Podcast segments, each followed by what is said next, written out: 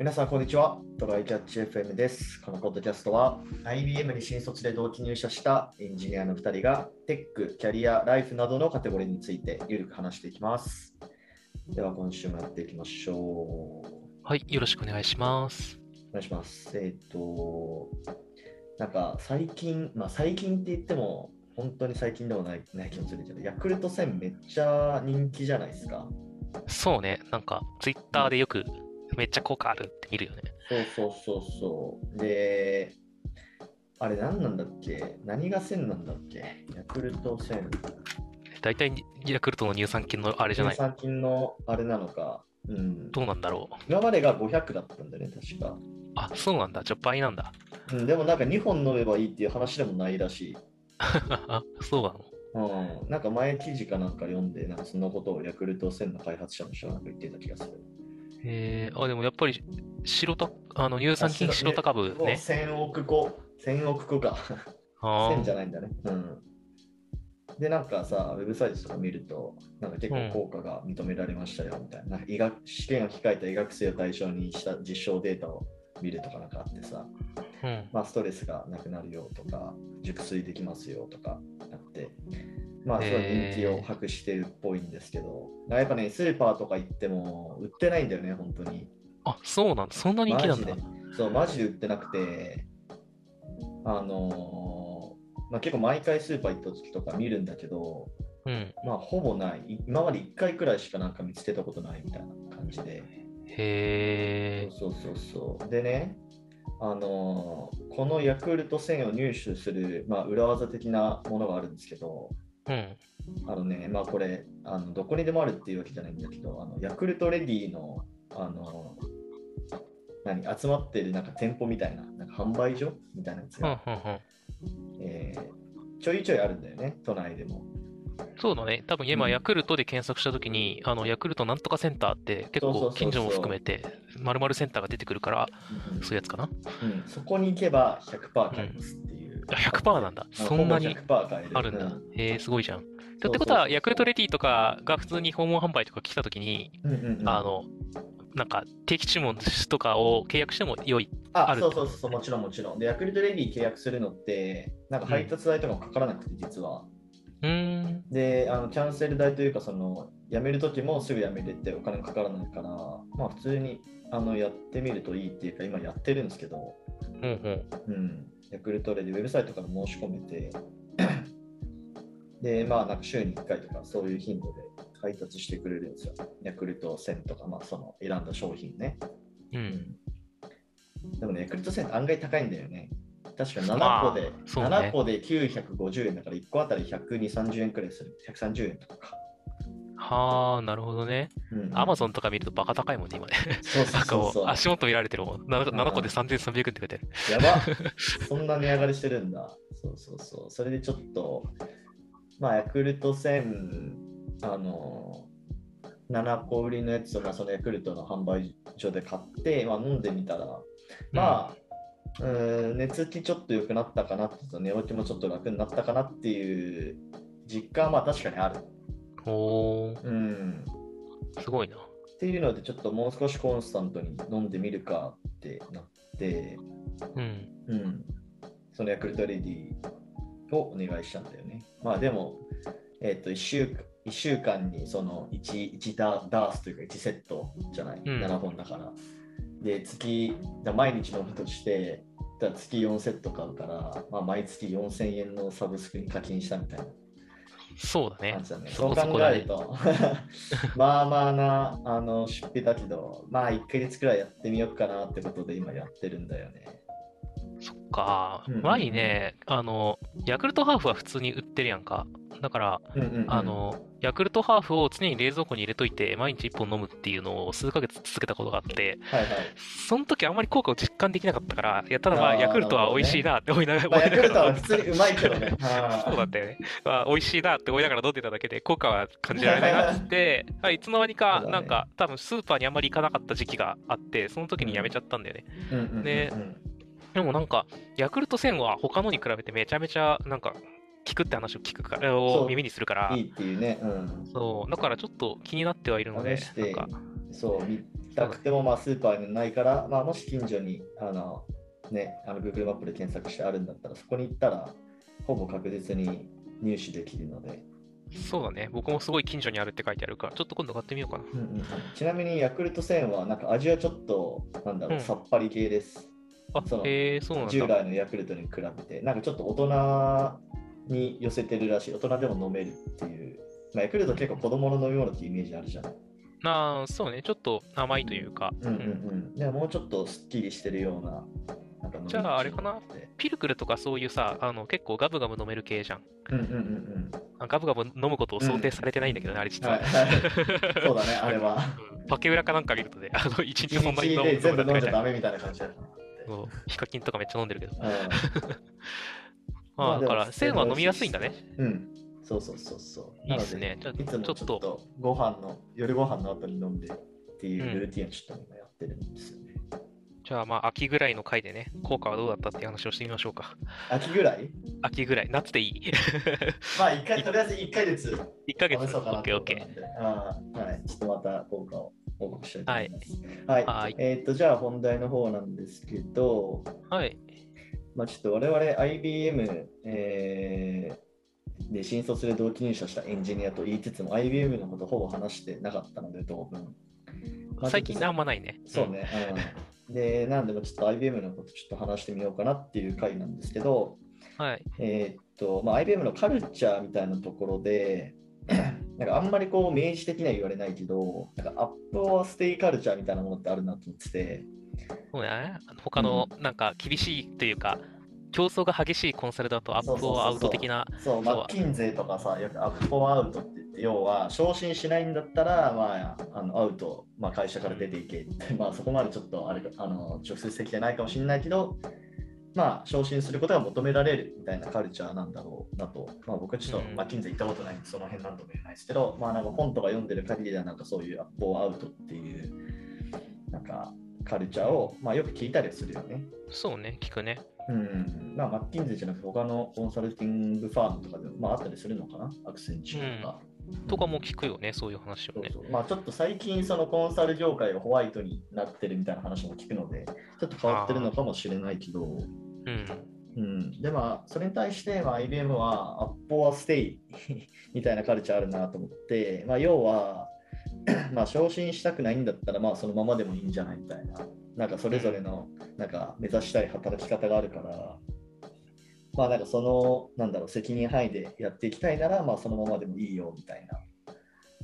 まあね、うなん、か、ある程度、ななんだろうな、マネージャー、マネージャークラスっていうのかな、うんうんうん。にな、の人でもう結構お年を召してらして、うん。で、なんか、なんだろうな、このクラス、この職域だったら、あの別に全然やってるんだけど、一個上はちょっとこの人は無理かもなってずっと上から思われ続けてるみたいな人はうんちょいちょいいたもんね。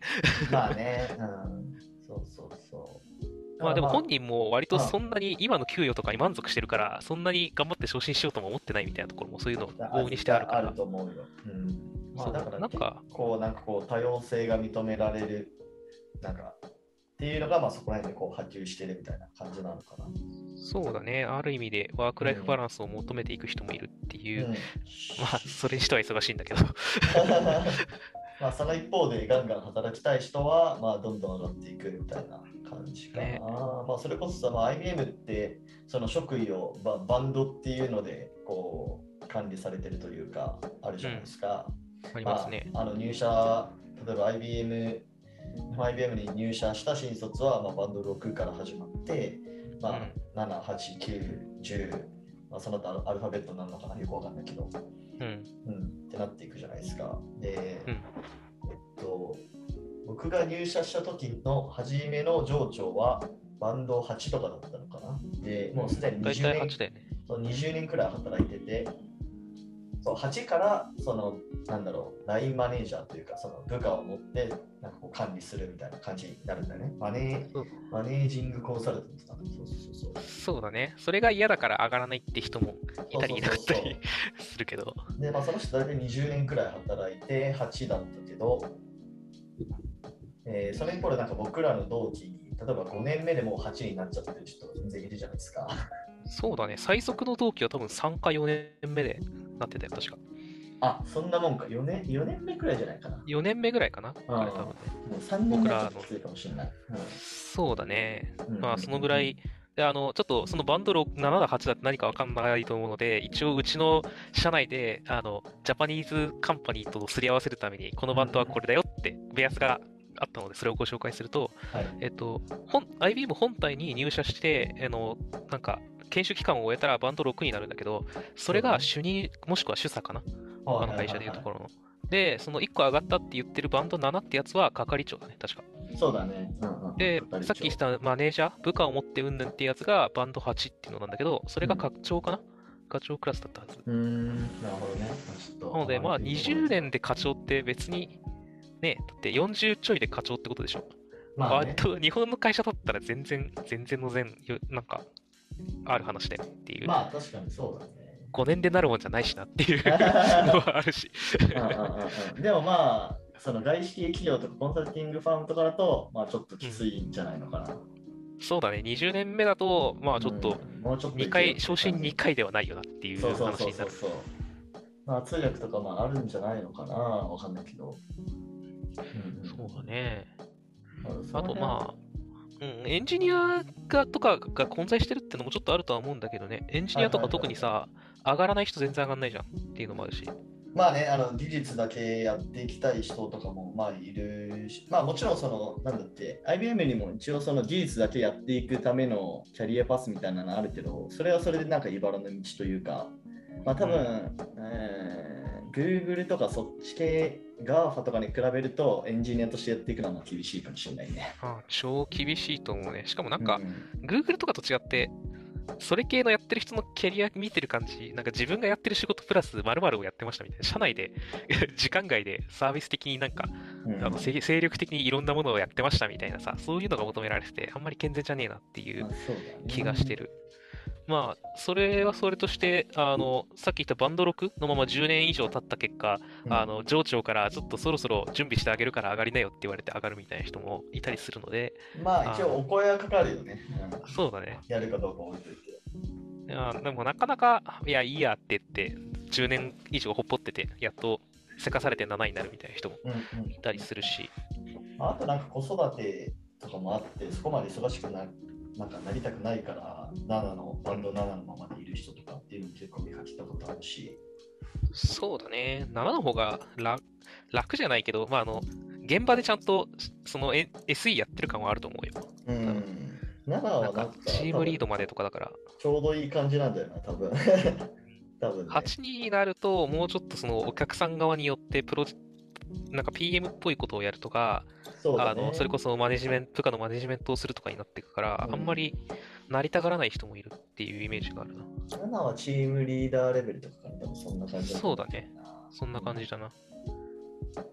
そうだね。まあでも、個人的にはこのなんかカルチャーというか、いいなと思いますけどね。そうだね。上がりたい人爆速で上がっていくし、いや、うんまあ、なんか、あの、評価制度の良し悪しはまた別で議論するとしても、うんうんうん。このか文化自体はいいものなんじゃないかなって僕も思うよね。えコスダは最後、でも6で転職しちゃったんだっけ、もそうだね。転職の、じゃあ、えっと、昇進の手続きで、あと、このペラ1枚の、あの、パワポに適当なことを書いて出せば、昇進できるとこまで準備した上で、うわーっつって、もう転職かどうかを悩んで、ギリギリまで悩んで、よし、するぞっつって転職したから、結局6のまま転職したけど、当時5年目ぐらいかな ?5 年目 ?5 年目 ?6 年目くらいのまあでも5段階で、年目、平均としては5年目くらいで半分くらい6に上がるみたいな感じなのかな？7, 7に上がる。あ、ごめん、7だね、7。うん。でもなんか、結局、バリバリあ上がるぞってやってる人が上がりやすいのと、あの、あれが上がりやすいんだよね。そのちっちゃい新しいことをやってるプロジェクトに入ってる人は、いろんなこと経験できるし、まあ、その、いろんなことを任されるから上がりやすいんだけど、大きいレガシーなプロジェクトに、なんかこう、設計フェーズ1年半とか いる人は、さすがにちょっと、なんかそういう役役職を上がるためのものが書きづらくて、はいはいはいはい。昇進がしづらいっていうのがあるよね。うん。っていうので差がつくから、多分なんか平均するとそ5年ぐらいだとしても、まあ、ね、プロジェクト、入ってたプロジェクトと熱意によりますねって感じになっちゃうんだけど。うんうんうん。そうね。実際、5、6年で結構いくよね。まあ大体ねそうっすね。うん。なるほど。どうなんだろうね、この辺、アクセンチュアとかって。まあ結構 IBM、まあ今だと業績とかで言うと全然アクセンチュアとかの方がさ、うん。あのグイグイいってるけど、まあ、結構比較されると思うんですよね。IBM とアクセンチュア、同じ会 CSIR としてね。コンサルとはやあれでやっぱ違うだろうから、うん SE 込みかどうかとかで。うんで僕は SE 側を多く見てたので、どうなんだろうね、コンサル側、うちの、えー元 IB IBM のコンサルと、アクセンチュアのコンサルっうんていうと、うん、そうだね。まあでも、うん、イメージとしては、やっぱり IBM の方がちょっとまだ、あの、ハードワーク度で言うと、うん、そこ、それ、なんだろう、そこまででもないって感じはある、個人的には。それはまあそうかもしれないイメージとしては。IBM が緩いんじゃなくて、アクセンチュアがやばいからアクセンチュアがやばいっていうのはもちろんあるけど、まあ、なんだろうな、ままず事実として、うん、アクセンチュアって、えっと、常駐率が IBM 高いはずなんですよね。あ、そうなんだ。そうそうそうそう。まずオフィスが、うん、あの本本社の方ね。本社っていうか、その日本本社の方ね。うんの席がほぼないんですよ。アクセンっああ、なるほどね。て。うん。まあ、あれって、常駐せざるを得ないんだ。そうそうそうそう、赤坂の多分、なんか2、3フロアくらいしかないのかな、多分。ああ、小さいね、そうなると。そうそうそうそう。で、IBM とかだとさ、もう24、5階建てのビルの中でさ、めちゃめちゃ IBM 社員働いてるじゃん。そうだね。なんかフリースペースしかないようなフロアが何フロアかあったりするから。そうそうそうそう。だからあんまりこうクライ、クライアントにその、なんだろう、マイクロマネジメントされずに働けるというか、そうだね。っていうところはまあ事実としてあるので、うん。うん、まあその辺結構 IBM の方がなんか自由にやってる感は、個人的にはありますけど、ね、事実としてはちょっとどうかわかんないけど。そうね。その辺、コロナのリモートワークで何か変わったんかしらね。ああ、確かにね、それはあるかもしれない。何か、それでホワイトに業界がなりつつあるのかもしれないぜ。まあ最近コンサルなんかすごいホワイトになるみたいなの、ツイッターでよく見るよね。そうだね。うん。どうなんだろう。でも実際、人気は変わっていくの？なんか、あれじゃん。エリート学生がさ、まあ、あの、うんうんうん群がっていく職業って結構、時によって変わっていくじゃん。あの商社だったり、コンサルだったり、銀行員だったり、なんか時代によっていろいろあったと思うんだけど、うんコンサルはまだ人気なのか、それとも次の何かがあるのかっていう。まあ、今でもコンサルだと思い、なんかコンサルが結構、なんだろう、マスになってきたっていう感じするけどね。まあ、うん、まあ、一昔前は、そのね、それこそマッティンゼとか、もう本当数、数人くらいしかうん。採用してなかった時代から、どんどんコンサルバブルみたいな感じになってきて、なんか、もうみんなコンサルに行くみたいな感じに、まあ、アクセンチャーとか何百人とかも多分採用してるでしょ、IBM も。ね。確かにうん同期もいっぱいいたもんな、コンサル。そうそうそうそう。ちょっと待ってよ、今時の東大生が憧れる就職先は MBB。これなんだ ?MBB ってなんですか？マッキンゼ MBB ー。マッキンゼー、ボスコンベイン。ああ、あ、はい。やっぱコンサルなんだね。うん。これ2021年の記事なんで、そこまで時代的には近いと思う。あーやっぱそういう感じなんだね。うんうんうんうん。なるほどね。はい。まあちょっとコンサルの方にも話がいろいろ及んじゃいましたけど、まあ、うん。IBM はなんか今日今話したような、なんかそういうカルチャーっすね。そうだね。うんなんか、まあ、程よいっちゃ程よい。程よいね感じだ、と本当に程よいと思う。やりたい人はやればっていう。ああああそうそうそうそう。まあちょっと IBM へのこう転職を考えてたりする人は参考にしてもらえるとって感じですね。そうですね。はい。じゃあ終わりますか。はい。はい。ではこんな感じでですね、週2回のペースで配信しているので、Apple Podcast もしくは Spotify 時の方はぜひフォローお願いします。えーまた Twitter アカウントの方もあるので、こちらもぜひフォローお願いします。質問、コメントなど随時受け付けています。えーでは今回も聞いていただきありがとうございました。あありがとうございました。またね。